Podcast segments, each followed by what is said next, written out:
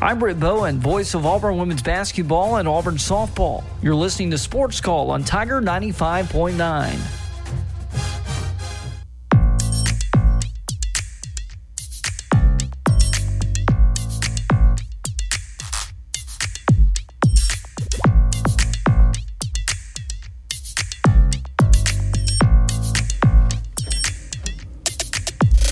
back to Sports Call on Tiger 95.9. Ryan Lavoie, Cam Berry, and Tom Peavy with you here on this Wednesday. And we are now excited to go back to our orthopedic clinic phone line. And we welcome on Joe Bartel of RotoWire, kind enough to take some time out of his Wednesday to join us as he does each and every Wednesday throughout the NFL season. Joe, as always, the time is greatly appreciated. How are things in your world? Oh, it's not too bad. Uh, happy to talk about some good football here Thursday night, of course, and uh, rematch of the Super Bowl as well later in the week too. So we should have we should be trending towards uh, positive football. A lot of these uh, bad teams getting their bye weeks late in the season. That's nice for us as the viewer. Uh, yes, I recall the end of our conversation last week. We were really appetized by the uh, the week's offerings of uh, of primetime football. But yes, Bengals and Ravens will certainly change things up there. And Joe, we'll start there. I mean, that is an important game uh, not only in the AFC North and in the AFC playoff picture, but in fantasy when you're talking about the weapons that the Bengals have continued to have, the the right track that they had started to get back on until last week's performance, uh, and then for Baltimore, who Lamar Jackson continues to be uh, both in the real world and in fantasy football there with. Uh, just his threat as a dual threat. I mean, just talk about some fantasy implications and interesting things that you're looking out for in this game. Yeah, so no Tee Higgins for a second consecutive week for the Bengals. Tough injury that you know, maybe if he was available, uh, or if this game was Sunday or Monday, he would have been available. It's a bad timing from a scheduling perspective. Tyler Boyd was was pretty darn good. All uh, all touchdown misses aside in last week's loss to the Texans, and I, I think that the Bengals. I don't know if they're going to win. I mean, this is in Baltimore, but I think it's going to be really competitive. I, I understand the result last week was a little bit surprising for a lot of people but I think it's just the Texans are really good, and I'm not I'm not sour on the Bengals, and their defense has been really good, except for this one week two against um, an opposition, C.J. Stroud and Texans that they've really not not had to deal with a lot. They know the Ravens. They know that Todd Monken is different offensive coordinator, and the Ravens have more weapons. I, I, I get all that, but at the end of the day, AFC North battle, you know what the Ravens are, especially they're John Harbaugh, and I think that's that's kind of the key for me. So I I really feel like the Bengals are going to be competitive. I certainly think they have a chance to win, and it's not that I think the Ravens are a bad team either. In fact, I wouldn't be surprised if these are the top two teams in terms of win loss record uh, at the end of the season in the AFC. Maybe the Chiefs mix in, given they don't have to face other AFC North player or uh, opponents. But I, I really think uh, the Ravens have elevated to a level that they are among the best teams. They've taken over that Bills spot over the past couple years. And I think the Bengals are still who they've been uh, since Joe Burrow really has taken over the starting quarterback. So I'm anticipating a, a great matchup from a fantasy perspective. Every one of those guys you're already utilizing. Uh, and I don't even know if there's that many fringe guys like Odell Beckham or Rashod Bateman that you're considering, but all your studs, you're definitely going out there. But we sh- this should be a treat. I mean, this should be a good game that uh, we can finally enjoy on Thursday night. Joe, looking at Denver, talking about the Broncos, it seems like uh, Russell Wilson has silently been cooking pretty well. Um, and, and Courtland Sutton has really become his favorite target. Um, you know, only two games without a touchdown, and uh, so far this season, uh, do you think he's truly become a viable um, uh, wide receiver option, flex option for your team? Absolutely, in the terms of Courtland Sutton, you know, with all the red zone opportunities, I think there's only two games this year in which Sutton has not scored a touchdown. It was a really nifty catch Monday night as well too. Uh, there, there's value. Clearly, Russell Wilson is obviously utilizing him. It's it's how often the Broncos, I think, get to the red zone that become problematic. And I'm I'm not a math guy by any means. Uh, I, I stopped as soon as I could in high school.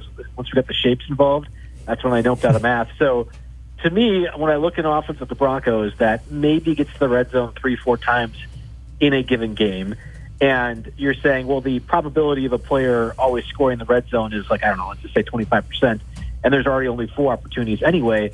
At some point, this hot streak of Courtland Sutton's has to run out. Not even so much that he's a bad player or Russell Wilson's a bad player, but just statistics would tell you that you're not supposed to be this consistently good in the red zone for offense that does not get there. I think they're uh, like midway or like bottom third, kind of like the 20th range in terms of uh, red zone efficiency and getting to the red zone. I, think it goes back to Russell Wilson in particular. And if this was Moonball peak Seahawks, uh, Russell Wilson, it's a different conversation because Jerry Jeudy becomes far more viable. I think Courtland Sutton also could be a deep ball threat too. But when your fantasy value is entirely reliant on what you're doing in the red zone, and your team is not very good at getting there, I mean, we see with Romeo Doubs as well for the Packers. That just that's not sustainable when you have a tough matchup. And the Broncos have made it through matchups I thought would be tricky. The Chiefs two times now in particular, the Bills as well. Uh, and I, I just get concerned that your you as a fantasy player are relying on so many things going right in a scenario that, from a data perspective, we have shown won't happen consistently from a touchdown perspective and the offense. So it makes it makes me nervous. Uh, but I like Courtland Sutton far more than I would like a Russell Wilson. Joe, when I look at the slate this week, and yes, there's a, a, great game on Monday night we'll get to in just a second, I do spy some high powered offenses going against some really poor teams and poor defenses. Games such as Houston against Arizona, Detroit against Chicago, and Dallas against Carolina, maybe even throw in San Francisco against the Bucks' weaker defense. I mean, what, what are some of the matchups there? Are, are, there players that you're trying to stack in those games, even some number three options on some of those teams because you figure they'll get a better uh, go of it, or, or, or how do you evaluate when there seems to be big mismatches like that? Yeah, I think there was four games in the Week 11 slate with a double-digit point spread. So 49ers, uh, Buccaneers, Lions, Bears, uh, Commanders, Giants. I think was in that same conversation as well too. And you had mentioned the Dolphins, Raiders. Uh, I I don't know if it's a stacking situation per se, and maybe it becomes more viable because we watched the Cowboys do it last week against the Giants, where CeeDee Lamb went nuts, so the Brandin Cooks, so Michael Gallup scored a touchdown, Dak Prescott was great. That that might be a couple of things. The Cowboys are, are really good at beating up on bad teams, and they have the Panthers this week. So hey, you maybe run back that stack. Uh, I think that might actually be a double-digit point game too, or at least it's close to it. Uh, and then also, it's a divisional matchup where you want to embarrass your divisional opponent as much as possible, especially Cowboys versus, versus Giants. They've done so. Obviously, I think it was like 89 to 16 or 19 in terms of uh, points scored in those two contests. So, mission accomplished from Dallas's perspective. A few of those, I just don't feel like you can reasonably stack, or you are already doing so anyway. So, case in point, 49ers, Buccaneers, you're already playing Brandon Aiyuk, Deebo Samuel, George Kittle uh, Christian McCaffrey. None of those extra guys you're really looking at utilizing. I think the Cowboys, you could consider Brandin Cooks, who's available in 60% of Yahoo leagues. Uh, when we did the podcast on Tuesday, that might have changed a little bit with waivers, but still widely available. Uh, and I think in a certain instance, you mentioned Texans Cardinals. Well, Texans defense is pretty good. The Cardinals defense isn't great, but you're probably already playing Noah Brown and Nico Collins if he's healthy uh, and Tank Dell. Like CJ Stroud has elevated those guys to the point where you are considering them. So I'm looking more at a game like the Chargers Packers. And yes, uh, this is my weekly time to uh, bemoan how bad my, my team is. They are. Hey, it was close last week, uh, though. It came down to the last play. I mean, uh, yeah, no, they're they're bad. I know. I thank just... you, thank you, Steelers, for uh, making us have faith for 58 minutes. Uh, some of us, I should say. But that's a that's a scenario where Quentin Johnston or Jalen Guyton typically guys you would not be starting at all. I think there is going to be offense. I think the Packers will be able to move the ball on the Chargers, and then the Chargers certainly can move the ball against Joe Barry's defense. Uh, those are two players that I absolutely consider. And on the reverse side, Jayden Reed's been looking pretty good. Romeo Doubs has been a touchdown machine. Um, even Dontayvion Wicks has been more involved. So it's those it's those level of players that even in matchups where it's like only a over under, I think it's at 44, that I would consider stacking because I think I think Vegas has that one wrong that there will be more offense involved because the defenses on both teams are not very good. Well, Joe, I, I, I, as big of a Packers fan you are, I, I know you also love the Minnesota Vikings. So uh, let's talk about the Vikings real quick. Their running back situation, uh, kind of up in the air right now. Uh, is is Ty Chandler a guy that you start? Is Mattison going to be back for the Vikings? I mean, if you have some of those guys on your fantasy uh, team going up against a bad defense this week, how, what are you looking at? and What are you trying to plan for? Yeah, so the NFL has wanted to avoid bad publicity ever since Tua uh, injured his back slash definitely got concussed, and they have done so by now implementing the following year that basically anybody who has a concussion does not play. The only exception is star quarterbacks when you need a win. So thank you 49ers for breaking that mold and starting Brock Purdy that one week and they still lost. I, I would assume uh, the Vikings do not value Mattison the same way the NFL values Brock Purdy, so Mattison will not play. Ty Chandler got 15 carries for 45 yards last week uh, after Mattison left that game. Cam Akers, of course, on uh, on injured reserve with the Achilles uh, tear. So it, it does look like it's Ty Chandler's backfield. I don't think Ty Chandler is very good at football. Okay, I, I don't I don't think he's even like a third or fourth running back, and Right. why he's on the Vikings team, I'm not quite positive. Okay, well, Kene Nwangwu, uh, really good special teams guy, not super involved from a ball carrier perspective either. I think DeWayne McBride actually is an interesting pickup if you're on a really deep league. Like McBride, uh, objectively, is a better football player. Certainly proved that in college over the past two years. Uh, and while the Vikings have made a poor decision having uh, uh, Chandler over McBride throughout this portion of the season, well, now you need offense. You got your third string backup quarterback, whatever it is, with Josh Dobbs. Uh, Jefferson probably will come back. They might just pass the ball a whole lot. But if you do need ground game, and Mattison, even when he was healthy, wasn't providing that, they should consider McBride. I'm assuming they're going to be dumb. They're going to pick uh, Ty Chandler, and they're going to be really happy that three yards per carry and hope that Josh Dobbs continues his insanity moment. And maybe he will.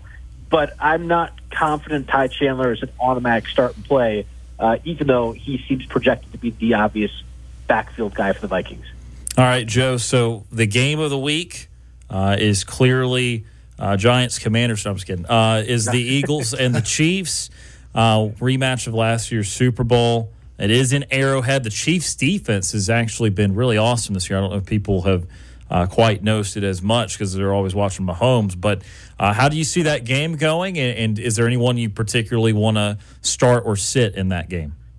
Yeah, it's funny. You mentioned the Chiefs' defense looking good. I don't think people have realized the Eagles' defense has not looked really good. And obviously, their pass rushers are great, but the secondary, despite having a lot of names that people had known, and of course, trading for Kevin Byard uh, from the Titans, they just haven't performed to the level you'd expect. Maybe that's the Eagles trying to get things right, much in the same way people have been saying now for weeks. The Chiefs' offense is going to get things right, and I, and I think both are going to eventually happen.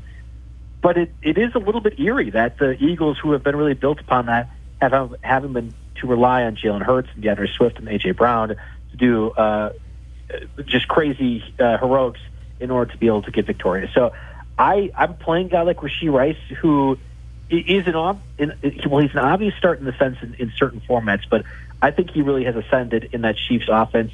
And this is the point of time where I think the Chiefs really need to get Rashee Rice to be a thing. They, I felt like early in the season they were focusing on Kadarius Toney. Obviously, he lost that game in Week One, but he just wasn't good with the amount of focus and workload. They need another person come the playoffs besides Travis Kelce because good teams, which the Chiefs will be facing the whole way through, can key in on a player no matter how good Kelce is. So you need to have a second option. This is the gear up period, kind of like what we see in the NBA, where it's like, all right, uh, March and April really are getting your playoff rotation set. So come June, you know what you're doing. I think that's what weeks 12 and onward, and I guess week 11 uh, for the Chiefs is going to be for Rashee Rice. So I like him a lot, uh, and I think the usual suspects for the Eagles are going to be great too. I hope this is going to be as explosive and, and entertaining uh, as the Super Bowl was, and I think there's no reason to doubt them. Uh, I think both teams are going to go all out. Yeah, again, a stark contrast in the uh, primetime matchups uh, this weekend for sure.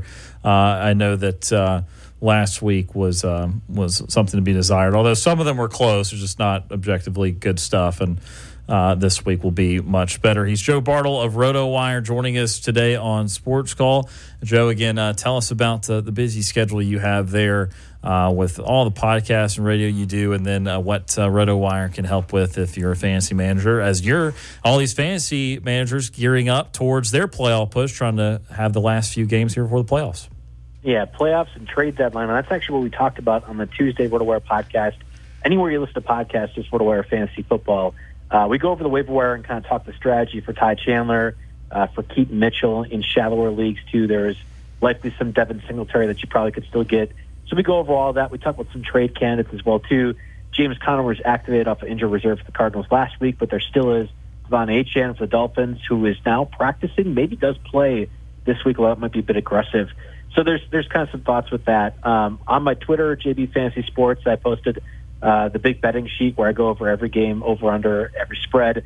Eleven and three last week. Uh, I don't want to pat myself the back too much because normally that means I'll go three and eleven for the next three weeks. Uh, anytime I get a little bit high on my horse uh, on my picking spread stuff. So it's been fun. I've been enjoying that exercise, and I think it's overall expanded not my knowledge of the game, but uh, how in tune I am with everything going on, and uh, been uh, really cool with that. So then Friday, Sirius XM channel 87, uh, 10 no sorry 8 to 10 p.m. Eastern, uh, going over all the week matchups. I will be off the following two weeks. Obviously, the holidays uh, going on then. So last time to hear me on Sirius XM in the month, month of November, if that matters to you. Uh, yeah, but lots of different ways to view my content. Joe, as always, we certainly appreciate the time. Uh, we wish you and your Milwaukee Bucks uh, the best in the coming days and weeks, and uh, we'll talk to you again soon. All right, sounds good. Thanks for having me on.